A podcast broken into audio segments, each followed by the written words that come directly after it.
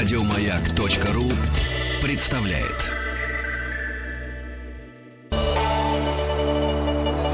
Объект 22. Среди прочего, сегодня была новость, что археологам в Америке, ну, в смысле вообще на континенте, а не в отдельно взятой стране, было бы не лишнее э, глобальнее подходить к изучению своего прошлого.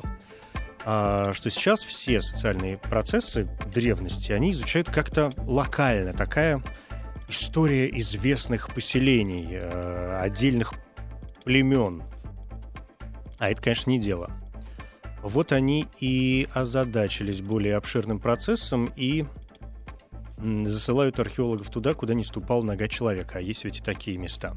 Ну, то есть все действительно почти как э, не только вне человека, но и как внутри человека. Обязательно ведь обнаружится какой-то большой пробел в образовании и зона, до которой только предстоит достучаться. А, надо сказать, что история вообще страшно меня волнует. Особенно в таком ее нелинейном аспекте. Такой синдром кочек.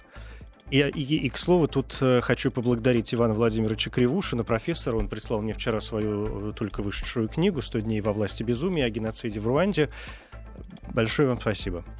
Ну, теперь в другие сферы, отвечающие на вопрос, насколько я понимаю, никак, а почему? Хотя, может быть, я ошибаюсь. И вот тут не разобраться без профессора, доктора философских наук, Вячеслав Иванович Моисеев. Спасибо, что нашли на меня время. Здравствуйте. Здравствуйте, добрый вечер, доброй ночи всем. Да.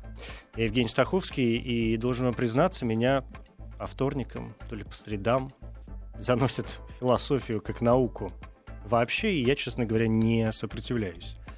И сегодня хочу с вами поговорить о философии истории, таком понятии, которым, с которым, ну, мне кажется, сталкивались далеко не все. То есть даже люди, которые сталкивались с историей философии, например, могут не подозревать, что существует философия истории.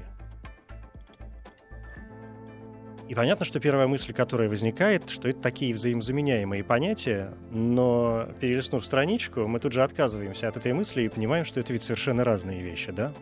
Что такое философия истории вообще? Какие у нее э, задачи и, и какие смежные науки ей помогают? Ну, вы знаете, с одной стороны, чисто формально можно сказать, что в 20 веке возникает Э, такое направление э, рационалистической философии, которое называется философия науки. Особенно это было связано с э, развитием неокантианства, то есть последователей философии Канта.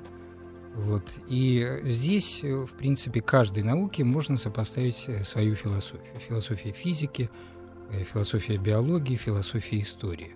Но это такой более как бы формальный подход. А с другой стороны, можно сказать, что история до сих, пор, до сих пор это преимущественно такая писательная или идеографическая, как говорят, дисциплина, а, которая до конца, как мне кажется, не выделилась из состава философии. Вот мы знаем, что как бы все знания как-то постепенно от нее отпочковывались рано или поздно. Очень рано отделились там медицина, астрономия, математика. Но это на совсем ран, ранних этапах, да? Да, а в XIX веке это были биология, психология – а вот с историей как-то мы припозднились. Она, в общем-то, как-то одной ногой стоит философия, а другой ногой вот пытается выделиться. Ну, может быть, потому что я буду все время предполагать э, какие-то чудеса, э, если вы позволите, конечно. Ну, то есть, может быть, это происходит потому, что история как, как таковая и э, философия в том объемном, да, ее значении, это действительно науки, когда, помимо всего прочего, надо просто сесть и поговорить, а не вычислять, как там бактерии друг с другом взаимодействуют. Ну, я думаю, что не только в этом причина. А, причина э, состоит в том, что здесь, конечно, мы имеем дело с очень сложным объектом, не просто человеком, а еще и обществом. Хотя, с другой стороны, есть э, социология, которой удалось отделиться – и тогда, мне кажется, тут есть еще одна такая интересная причина. Ведь известно выражение о том, что история – это опрокинутая в прошлое политика.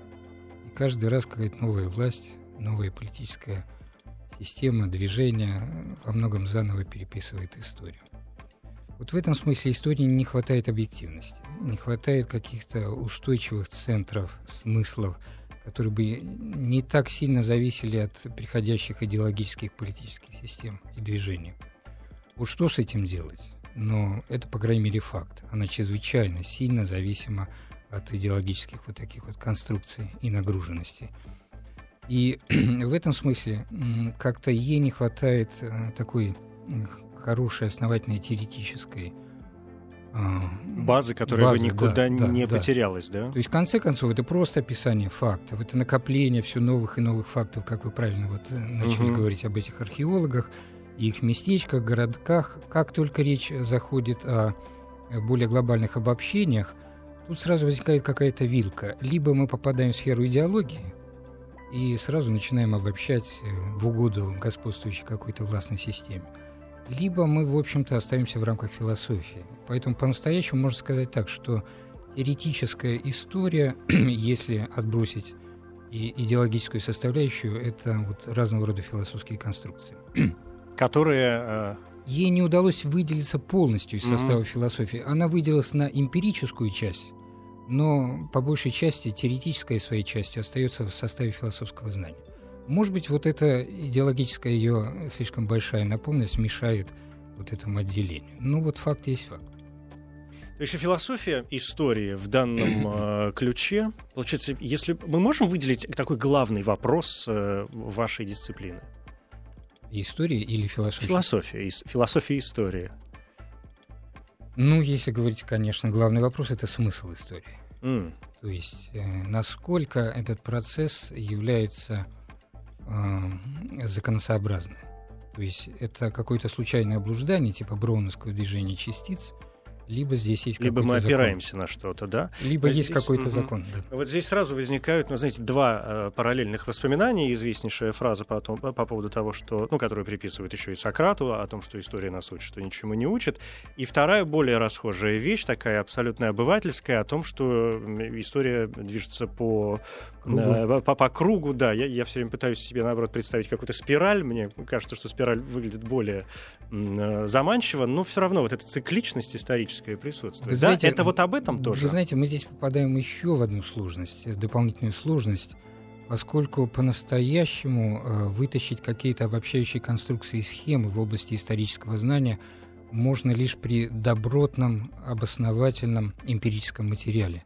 А вы знаете, здесь такая поразительная вещь, что у нас, э, ну вот тут я, конечно, э, вызову определенный гнев историков-профессионалов – пускай они меня простят, поскольку я философ и могу себе немножко позволить эту вольность, у нас нет хорошей обосновательной эмпирической базы в истории. То есть мы дожили до того, что в последнее время возникает э, все более глобальный процесс скрытия разного рода фальсификаций в достаточно масштабных э, исторических как бы э, областях. И скрытие, и вскрытие. да, да я, конечно, имею в виду в первую очередь направление э, академика Фоменко, так называемую новую хронологию, вот, которая вызывает очень э, большие, большое неприятие со стороны официальных историков и носит название «Новая хронология». Но в этом направлении, мне кажется, нужно быть более осторожным в том плане, что здесь есть две составляющих. Одна составляющая связана просто с добротной математической обработкой – полученных разного рода э, фактов истории, относящихся в первую очередь к хронологии. А вторая составляющая – это уже та интерпретация, которую они пытались дать. И вот когда а, пытаются как бы отнестись к этой концепции, и я здесь согласен, в интерпретации очень много возникает проблем. Но смешивая первое и второе, выплескивают как бы с водой ребенка. А вот первая составляющая, она, в общем-то, достаточно хорошо математически обоснована. И главный ее вывод состоит в том, что если мы исследуем корпус современных текстов, исторических текстов, мы обнаружим такую удивительную вещь, что вся эта панорама текстов обладает некоторым ядром, э, и оказывается, что многие из этих текстов выступают как размножение этого ядра и опускание в более ранние исторические времена. Математические методы позволили как бы наоборот сжать эту панораму, сжать ее до этого ядра. И оказалось, что достоверная письменная история начинается где-то позже X века, и многие тексты, которые сегодня рассматриваются как очень древние, на самом деле представляют собой дубликаты. Здесь использовались самые разные методы, методы корреляции максимумов, методы, связанные с астрономическими датировками. Здесь уже современная математика, астрономия может очень хорошо такие вещи посчитать. Но вы сейчас говорите так глобально, что тексты X века, мы же говорим сейчас не только об истории, например, Руси. Да? Да, а да, мы говорим да. об истории, в принципе, Ну, человечества. конечно, они начинали в первую очередь с Западной Европы, вообще с европейской Мгм. истории, в том числе и русской истории. Но потом оказалось, что этот процесс захватывает и, в общем, мировой масштаб. Ну Так что, да, понимаете, если вспоминать если- наши там задонщины и повести Да-да. временных лет, мы, в общем, если, тоже попадаем если мы в этот- хотим обобщать исторические факты, нам сначала нужны эти факты. Мгм. Оказывается, что эти факты поплыли. В последнее время они поплыли. В том числе критикуется, например, нормандская история происхождения русского государства. Оказалось, что в основном вся эта история была создана немецкими академиками, э, времена приглашенными да, да, во- во времена Екатерины II. Я помню, и да. так далее, и так э, далее. э, Это Поэтому что обобщать? история. Понимаете, Мгм, что мгм. обобщать? В какой степени сейчас история должна начаться заново? Мы должны как-то вот э, провести такую некоторую переорганизацию фактов. А как же мы можем это сделать? Что значит начать историю заново? Начать писать ее с сегодняшнего дня, забыв обо всем, что э, было раньше, просто потому что это, в принципе, не очень доказуемо? Нет, все эти факты, ко- конечно, должны остаться. Но, например, и тут я, допустим, могу сослаться еще на другие работы, например, Майкла Кримо, э, американского исследователя, который говорит о том, что не только в области истории, но и в области антропологии, палеоантропологии, палеонтологии совершается систематическая фильтрация исторических артефактов. Э, То есть есть господствующая парадигма в истории, которая определяет, что вот то, что мы находим и соответствует этой парадигме, мы сохраняем и тем или иным образом, как бы, так сказать, вот, э, представляем, а все остальное мы просто уводим в запасники или, или даже уничтожаем. И воспринимаем как былина. Но не получится тогда, что мы будем подгонять под эту общую Да, схему, так и под общий получается. Так и э, получается. стержень все элементы. Так вот, э, пр- призыв как раз мой состоит в том, чтобы выйти из этой схемы подгонки под парадигму. То есть, чтобы вернуться к некоторой непредвзятости первичного эмпирического материала. В истории сейчас, смею утверждать, этот принцип во многом нарушен. Именно потому, что господствует парадигма как своеобразная, не вполне научная, такая религиозная историческая М, конструкция. Ну, с этим не поспоришь, да, это так и есть, безусловно. Но, с другой стороны, э, мы же понимаем, раз уж мы затрагиваем, например, религиозные аспекты, мы же понимаем, что основные источники э, летописные, например, ну, кто им занимался, где было образование? Понятно, что этим занимались там люди древние, которые э, Нет, делали это в, в монастырях и так далее. Религиозный даже в более широком смысле, как э, такая установка сознания, которая определяет э, в качестве главного фактора веру. Веру, а потом уже знание, подчиненность знания вере. Ну а что делать? Разве сама философия как наука не вышла из э, такого полурелигиозного аспекта, когда люди стали изначально, придумывая себе богов, пытаться объяснить, что происходит э, с природой, почему Нет, ну, льет дождь, е- почему гремит если гром. мы находим гороскоп э, в египетских пирамидах, и этот гороскоп э, датируется, допустим, 13 или 14 веком нашей эры, Тогда-то люди другими вопросами, конечно, уже Ну, задают, это да. просто нужно признавать. Мгм. Это не надо здесь вот как-то вот все это замалчивать. И это нужно признать. Но признав это, мы, конечно, тогда встанем перед вопросом, что с этим делать. Вот дальше. смотрите, вопрос... Видите, я буду цепляться сейчас за каждое ваше слово, но просто потому, чтобы мы все понимали, о чем мы говорим. А, даже когда вы произносите слово «гороскоп», у меня, естественно, сейчас возникает вопрос, что вы имеете в виду. Гороскоп как система, например, э, ну, почти научных знаний о движении немес- небесных тел, или гороскоп как э, такая пол, по- полу- полуфантазийная история, которыми занимаются алхимики и люди, которые пытаются заморочить людям голову. Нет, нет, я в данном случае имею в виду такую гораздо более конкретную вещь, потому что любой гороскоп, да, вы совершенно правы, содержит две вот этих составляющих, но там да. есть чисто астрономическая вещь, так называемая вот карта, Планеты да, да. когда планеты располагаются просто в определенных местах, э, так сказать, вот созвездий, да, Мгм. и по этому расположению можно датировать и, так сказать, выдвинуть те даты, которые э, соответствуют этому расположению планет. И Если такие датировки проводить, то, например, вот окажется, что эти гороскопы где-то изображенные э, вдруг попадают совершенно не в те времена. Что событие, о котором мы думаем, что оно произошло Да, да, тогда-то и да, тогда-то, да. на деле оказывается, Да. безусловно, что это было совершенно Да, другое. и вот в этой э, традиции и вот таких вот чисто эмпирических просто э, фактов, э, я имею в виду традиции новой хронологии и того движения, которое к нему присоединилось, в общем-то, уже достаточно сейчас много накоплено. Это движение начинает захватывать другие европейские страны. У него начинает возникать все больше последователей. Ну и, в общем-то, молодые историки начинают присоединяться к этому движению. Так что вот такой... Это хорошо.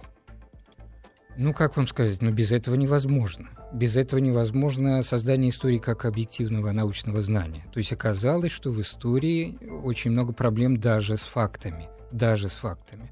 Ну а о чем тогда говорить, э, если мы движемся дальше в области теоретических обобщений этих ну, фактов. С фактами это безусловно. Тут я тоже абсолютно с вами согласен. Опять же, имея счастье общаться с некоторыми э, весьма, на мой взгляд, выдающимися историками, я, в общем, понимаю, что да, все, чему нас учили в школе, наверное, не очень относится к реаль... даже приблизительно. Ну, посмотрите, да, что происходит сейчас, mm-hmm. когда после распада Советского Союза на наших глазах мы видим очень глобальные переинтерпретации. Но вот. мы за 25 лет переписали историю, да, мне кажется, раз 10 историю, уже, были да. созданы да. национальные учебники в бывших mm-hmm. республиках, которые уже совершенно иначе трактуют исторический процесс. Вот последняя новость, которую я только что слышал, опросы в Японии, уже определенный процент японцев говорит о том, что это именно Советский Союз бомбил Нагасаки и Хиросиму. То есть такие мнения? Да, уже, так сказать, э, достаточное количество людей уже начинают в это верить.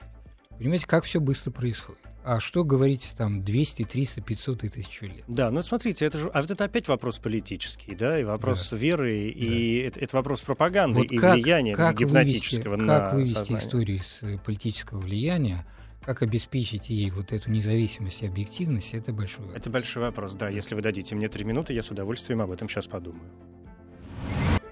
Вячеслав Иванович Моисеев, профессор, доктор философских, э, философских наук, философия истории сегодня нас э, занимает. знаете, я о чем подумал? О том, что, ну, проблема, конечно, большая. То есть даже фантазировать об этом довольно-таки сложно. Но, с другой стороны, э, ученый может заниматься ведь э, чем угодно, да, ну то есть своим делом и пытаться м, отыскать вот эту вот с его точки зрения истину. Хотя я сейчас понимаю, что точку зрения мы опять же должны взять в скобочки, потому что не может здесь быть точка зрения, должна быть какая-то объективная истина, а все, что выходит за ее рамки, это вроде как э, уже выходит за ее рамки, да. А вот общественное мнение, э, оно ведь трудно ломаемо. Ну, то есть э, оно как раз легко ломаемо в плохую сторону, а в хорошую, в, в сторону какой-то объективной реальности, если мы вообще имеем право говорить об объективной реальности, реальности оно меняется достаточно сложно. А, и поэтому то, что японцы думают о том, что, может быть, даже это Советский Союз бомбил Хиросиму, ну, с другой стороны, ну и что? Половина россиян думает, что Солнце вращается вокруг Земли. И столько же жителей США думает точно так же. Ну и бог с ними. Главное ведь, чтобы э, ученые и люди, которые непосредственно занимаются этими моментами, сохраняли вот, вот эту последовательность, эту, вот эту последовательность, точка. Ну да, это, конечно, точка зрения, которая все более и более преобладает в последнее время. Вот в Советском Союзе у нас было когнитивное общество, которое было ориентировано на науку и широкое распространение научных знаний.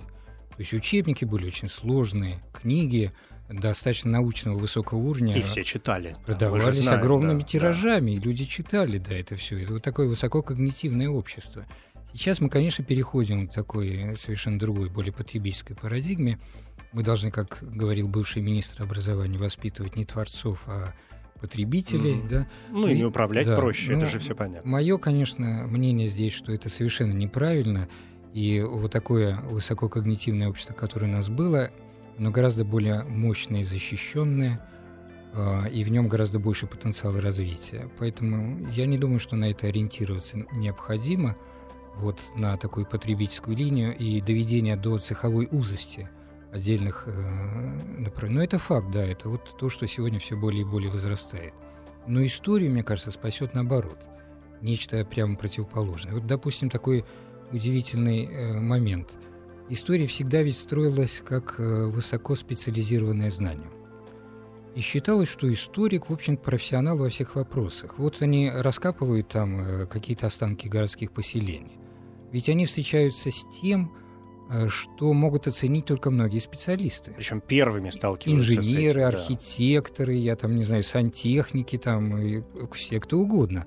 Но только историки как бы э, Понимает, имеют право речь, ценить, да. э, высказывать мнение об этом обо всем. Но они же гуманитарии, по большому счету. И вот этот э, момент в последнее время стал преодолеваться. История стала возникать как междисциплинарное знание. Вот то, что называется междисциплинарность. начинают возникать такие междисциплинарные коллективы, которые пытаются подходить к решению тех или иных вот исторических артефактов, их оценки, не с точки зрения историка-гуманитария, который не знает инженерное дело, архитектуру, а с точки зрения многих специалистов. И вы знаете, многие вещи опять начинают плыть. И опять э, начинает возникать, например, а, странное чувство, как такого рода сооружение могло быть построено, если нам э, говорится, что вот те технологии, которые были в это время, именно таковы, как нам говорят об этом историки. Инженеры вдруг видят, что такие сооружения при таких технологиях построены быть не могли. То есть мы, как люди далекие от этого, как гуманитарии, можем принять, в конце концов, все что угодно.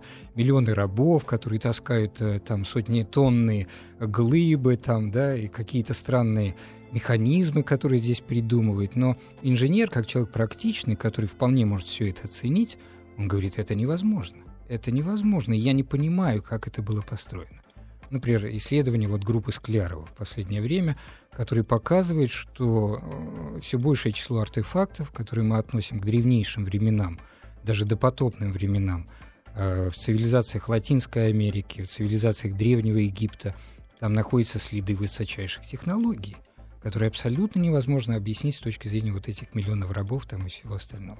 Так что вот междисциплинарный подход, который все более и более возрастает, тоже как-то ставит иные акценты в оценке многих исторических вот э, этих фактов. И второй момент, тоже, мне кажется, очень интересный, и тоже выходящий за узкоцеховые определения истории, это то, что начинают э, присоединяться широкие э, любительские круги, вы знаете, к историческим исследованиям. Это тоже странная вещь, которая сегодня в философии науки называется трансдисциплинарность. Есть такое целое направление философия трансдисциплинарности. Вот до этого я говорил о междисциплинарности, угу. а это немножко другое, трансдисциплинарность. В чем отличие? Отличие в том, что в междисциплинарности участвуют только специалисты, только профессионалы.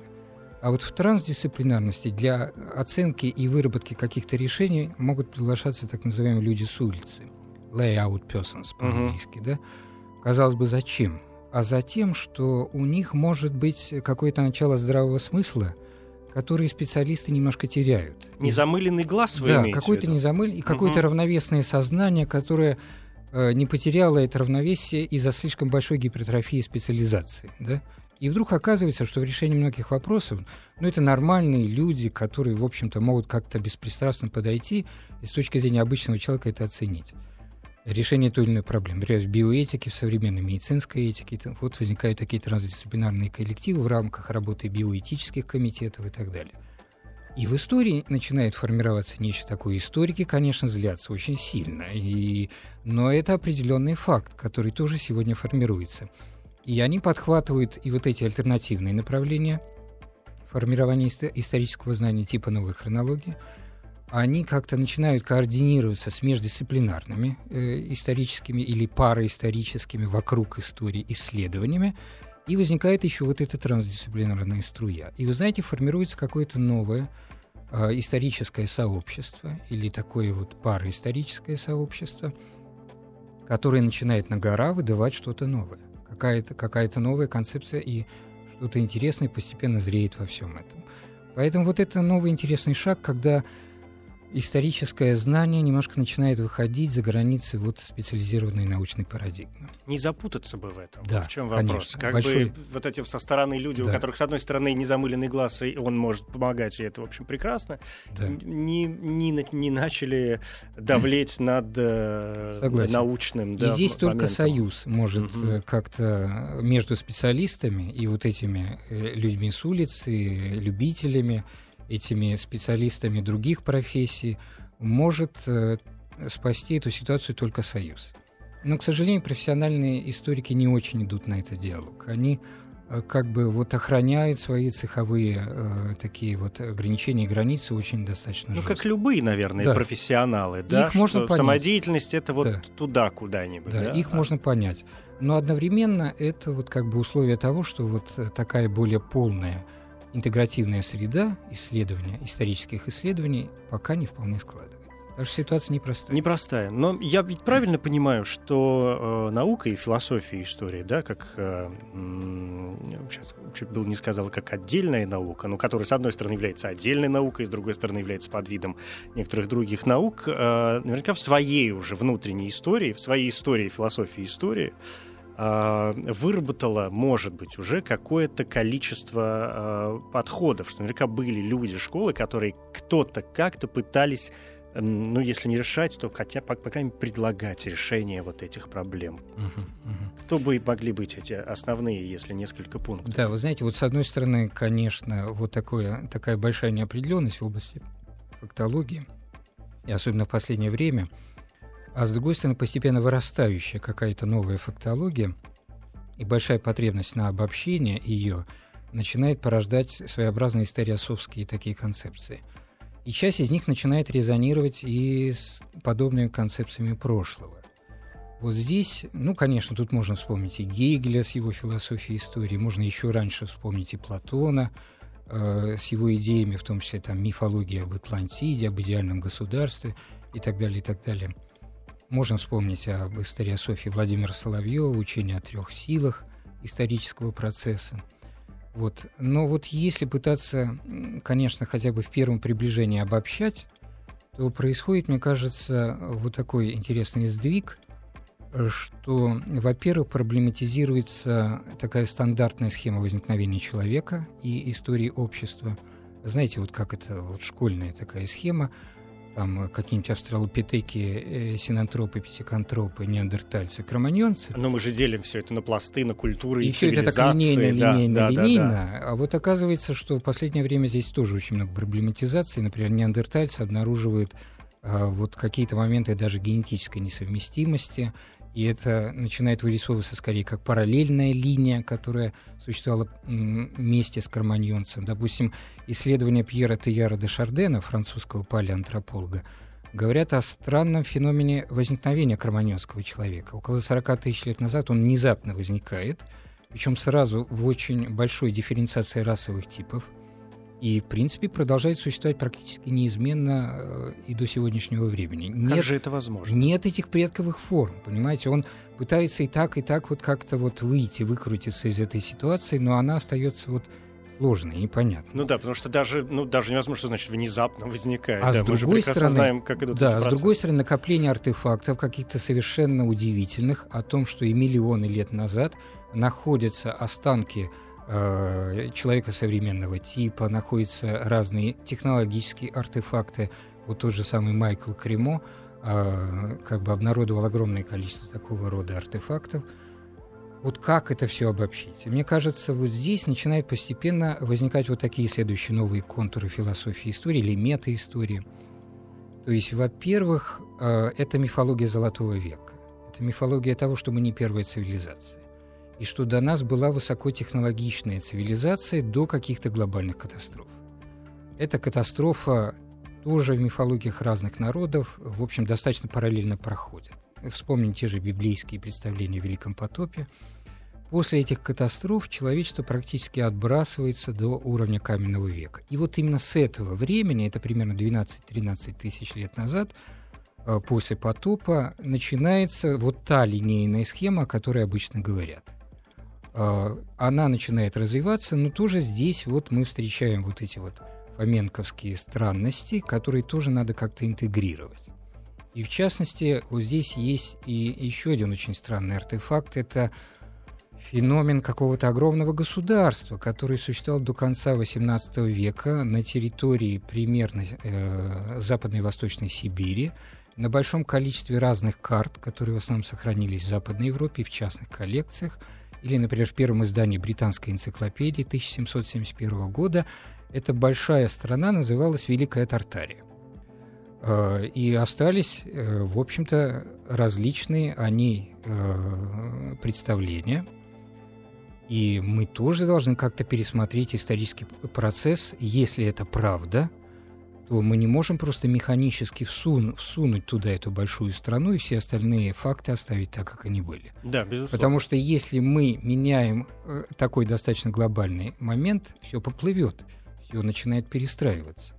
Поэтому вот то, что возникает после Великой катастрофы, так условно говоря, до Великой катастрофы, это период, так в кавычках, Золотого века, который тоже связан с мифологией многих народов. Затем, условно говоря, Железный век, в эпоху, в которой живем и мы, и мы. Это такая гипертрофированная технологическая цивилизация со странным феноменом вот этой самой Великой Тартарии, которая активно развивается, но с начала нашей эры – а, возникает э, процесс, который я условно называю, называю тартаро-распадом. То есть все больше и большее количество провинций начинает откалываться от этой большой империи и в силу просто объективных обстоятельств синхронизируется между собой в, бо- э, в борьбе с этой бывшей э, метрополией. Ну, то есть вполне стандартный процесс да. в нашем представлении о империи. Для этого не нужно да. никакого заговора, да. кстати говоря, потому что те мажордомы, бывшие наместники провинций, которые приходят к власти, они крайне заинтересованы в том, чтобы э, удревнить свою историю и уничтожить все следы существования этой великой империи. Ой, вопрос удревнения своей истории тоже такой сложный. Вообще воображение рисует действительно постапокалиптические какие-то картинки, причем в двух э, вариантах. У нас осталось буквально две минуты. Хочется успеть как можно больше. Потому что оди, одна картинка — это вот то, о чем вы говорите, что мы живем в эпоху постапокалипсиса, и мы дети, да, какого-то совершенно иного времени и какие-то наши предки, и не только наши, переживали совершенно какие-то другие мотивы. А с другой стороны, возвращаясь к, к методологии, что называется, да, а, философии истории, то есть, ну, это опять же какая-то вот картина постапокалиптического мира, в котором и только в котором может существовать единый такой исторический центр, в котором ученые, например, да, и знающие люди едином порыве, в глобальном, естественно, порыве, а не каждый тянет на себя одеяло, рисуют вот ту самую общность э, человечества, то, что мы, например, наблюдаем там в каких-то не самых плохих э, фильмах, на фильмах об да. там антиутопиях, допустим, каких-то, угу. да. Угу. Черт его знает, что с этим делать. Но очень интригует. Но, по крайней мере, мы должны непредвзято э, набрать эту фактологию и опираться на нее. И последний момент – это то, то, что мы входим в очень сложную точку бифуркации, когда происходит столкновение, с одной стороны, глобальной финансовой системы, э, очень многих деструктивных сил, но одновременно и возрастает вот то, что Евгений Федоров называет национальным освободительным движением, да, э, причем не только в России, но и в рамках вообще мирового процесса. Мы все более и более прозреваем – по отношению к этой идеологии судного процента и видим, что очень многие определения истории были связаны с этим проектом, глобальным проектом нашего времени, и начинаем понимать, что мы хотели бы какую-то другую парадигму и другие образы истории, и наше время очень интересно. Да, а ведь философия... Я, я только вот сейчас под занавес нашего разговора Так что я бы сказал о да. третьей эпохе, третьей эпохе. эпохе постистории, условно говоря. Эпоха постистории, Своебор... да. Своеобразного это... возрождения Золотого века. Будем да. на это надеяться. Ну да, ну и опять же стало понятно, насколько философия истории, например, э, увязана еще и с экономикой, как наукой. Да, да? это отдельная, большая, да. очень интересная тема. Спасибо вам большое, профессор, Спасибо. доктор философских наук Вячеслав Иванович Моисеев, философия истории, что-то такое глобальное, большое, что, конечно, предстоит э, уложить себя не только записать на подкор горки, знаете, как говорится, а действительно где-то утрамбовать в сознании. Спасибо.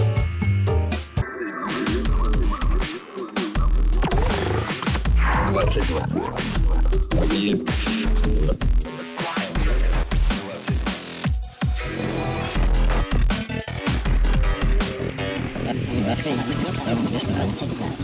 Объект 22. 22. Объект 22. Чувствую себя иногда цирковым артистом. Ну вот ей-богу, когда надо и, и, и все. И вот тебе кульбит тут какой-нибудь. Еще, вспомнить, что будет такое. Ну да ладно. Масленица. Как много в этом звуке, да, для сердца русского слилось. Всю неделю на маяке мы празднуем Масленицу. Что главное во время Масленицы, конечно, блины. И продолжаем одаривать э, вас подарочными сертификатами от компании «Теремок».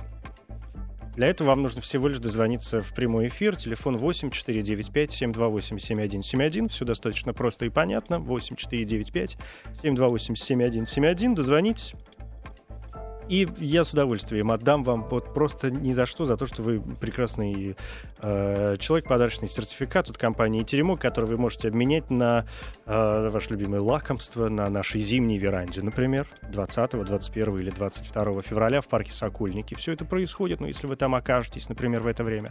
Если не окажетесь, то, в общем, это можно сделать в любом э, ресторане сети. Так что даже тот, который находится ближе к дому. А может быть, наоборот, есть же любители, около дома-то все надоело, и надо, наоборот, метнуться куда-нибудь подальше. 8495-728-7171. Все крайне элементарно. Масленица. А сегодня что, вторник был? Уже кое-где среда началась. Я бесконечно путаюсь в этих масленичных днях, какой из них как называется. Надо с этим что-то как-то делать, конечно.